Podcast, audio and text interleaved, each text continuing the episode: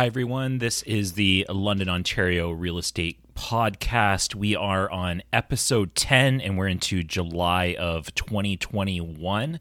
My name is Phil Bailey and I'm a real estate agent in London from Royal LePage Triland. Um, so we are on episode 10. Uh, big news to report. Pretty excited that we just actually had our over thousandth download of the podcast. It's been pretty pretty cool to kind of doing this and answering some questions from some folks I know and a lot of folks I don't, which has been great. Been getting some some emails from folks that are asking some really interesting questions uh, about real estate in London and and learning a lot as well uh, doing doing the podcast. So today, I know we're in the summer, and I know a lot of you are uh, hoping to go on vacation soon. I know that it looks like we're really getting to the end of this COVID thing. Hopefully, fingers crossed. And as I think on this Friday, they're actually going to be opening indoor dining, which I know I'm quite excited about myself. Patios have been uh, quite busy in London, and I'm really happy to be able to support uh, those local businesses that I know have had a horrendous uh, 18 months and uh, or more now, and lucky that uh, now that they're getting to reopen indoors. And I hope uh, we every we do everything safely as as things reopen. So for today in the podcast, I really just wanted to talk about what you should be doing and what you should be thinking about after you've actually purchased a home. So I get this question a lot, and uh, some of the things are things not to do. Um, but again, I am a, a, real estate agent. I am not a mortgage broker, but I do uh, hear some some horror stories, and I, I do like to kind of just mention a few things. So, you know, one of the top things to do is really just make sure that you get your ducks in a row around things like utilities and setting up your insurance because you're going to need insurance on the property. So, you want to be calling um, those companies and making sure that that is set up for you. So, on move in day, you actually have gas that that is turned on. You you know you have electricity, uh, and you definitely want to make sure it's insured. I, I know that a lot of uh, lawyers and I think the mortgage companies will definitely ask for proof of insurance. So you want to make sure that's in place um, really as quickly as, as possible. So maybe you don't have a, a condition for insurance in your offer, but it is something that after you do get an accepted offer, you want to make sure that that is set up. So I, I do get a lot of these questions. Most of my answer to my clients because we've just gone kind of through the spring market so we are having a lot of closings coming up for the next little while, and that's one of the questions I do get is who's responsible for that. And I'd say it's best to to focus on that and make sure you're calling as as the buyer and making sure that as a seller you're you're making sure those services are shut off for you, so you're not paying extra than than you need to after you close. So the other thing too is that if you have an amendment and that push that closing date gets pushed back, you also want to call them and make sure that you still have insurance on the home. That can get uh, really annoying. Um, I've had some clients go through that where the the buyer isn't able to close on time, and we push back, and now they're continually having to call the insurance company to push that back. But you definitely don't want to have an, an incident happen at the home like a fire and not have insurance on it. It is your responsibility until the money moves and the keys are handed over. So another thing to think about too is that you'll want to make sure that that mortgage is set up. So sometimes in a in an offer, and with London as crazy it's been over the last little while, we're having a lot of uh, non-conditional offers or unconditional offers. So one of the things that if you do have an unconditional offer and you've talked to a mortgage expert in advance of making that offer, which is what I'm always going to recommend doing, is that you're going to want to make sure that you have all everything set up in terms of your mortgage. So if there's any paperwork that's outstanding, make sure you get that done. Make sure that you're talking to your mortgage expert uh, well prior to closing date, um, really right after you get a firm deal um, or a conditional deal with a financing condition.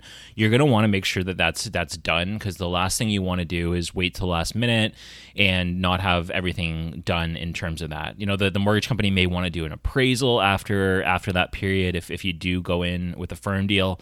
So we just want to make sure that that's uh, that's done, and um, I'll leave the mortgage uh, questions uh, to the to the mortgage experts. But of course, if you ever have one, you can you can ask me, and I can get you get you in touch with someone that will be able to help you answer answer that. Um, another one is just making sure that the lawyer has all of the information that they require. So typically with my clients, they will tell me who they want to work with. If they don't have someone, I'll make a recommendation. There's several good uh, lawyers in London that deal with real estate predominantly.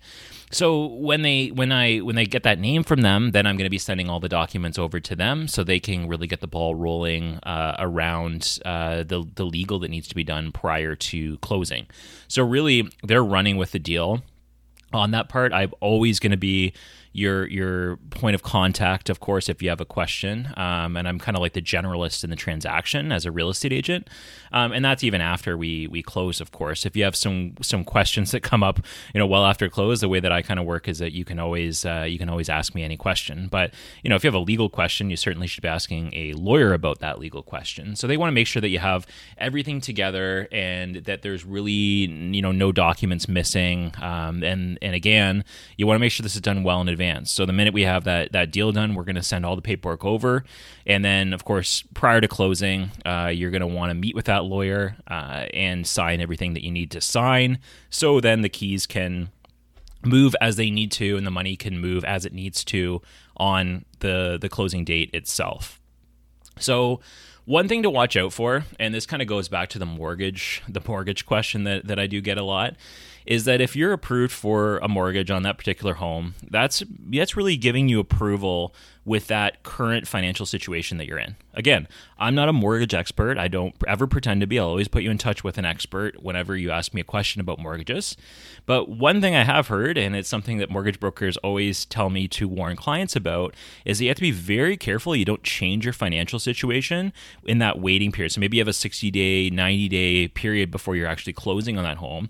You've got your mortgage all approved. Okay, great that's that's a that's a perfect situation to be in. The issue is what if you want to go buy a new car, right? What if you decide, oh, I'm going to take on, you know, some more debt of, of any sort. It's going to screw up all your ratios for the mortgage, and you might actually not be able to get that mortgage approved.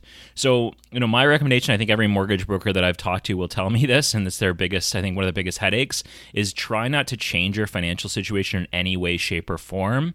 Um, and especially if you have to for some reason, just make sure you talk to them and make sure that that everything's going to be okay with your mortgage. Because if you go out and buy a $100,000 car, and you have payments, it may actually have a huge impact on your your ratios for that mortgage. And this is in the period waiting for us to close, and uh, that might not allow you to to buy the home that you you know the home of your dreams that you just purchased. So be very very very careful with that. Um, and it's something that mortgage brokers do bring up to me quite often. So I do want to to warn you all as well. Um, that's about really it for all I want to mention about things to really be prepared for as we lead up to to closing. I know there's some other things that will always come up. Uh, I'd say almost in every deal I've had, there's always some sort of hiccup or some sort of question that we need to kind of move forward with. Um, when there's not, I, am always worried because I, th- I, still think it might be coming. So in those cases, you know, talk to your real estate agent. You know, if, if I'm working with you, make sure you you know give me a call, um, send me an email uh, well prior to these things becoming issues. And I probably dealt with it before, and I can put you in touch with someone that can help you with this. Um, so this is the London, Ontario Real Estate Podcast. It is July of 2021. 2021. My name is Phil Bailey from Royal LePage Triland. Please uh, email me, call me, whatever you need with any real estate questions for the London and area market. I'm always here to help, and I wish you all the best as we get into August. Talk to you soon.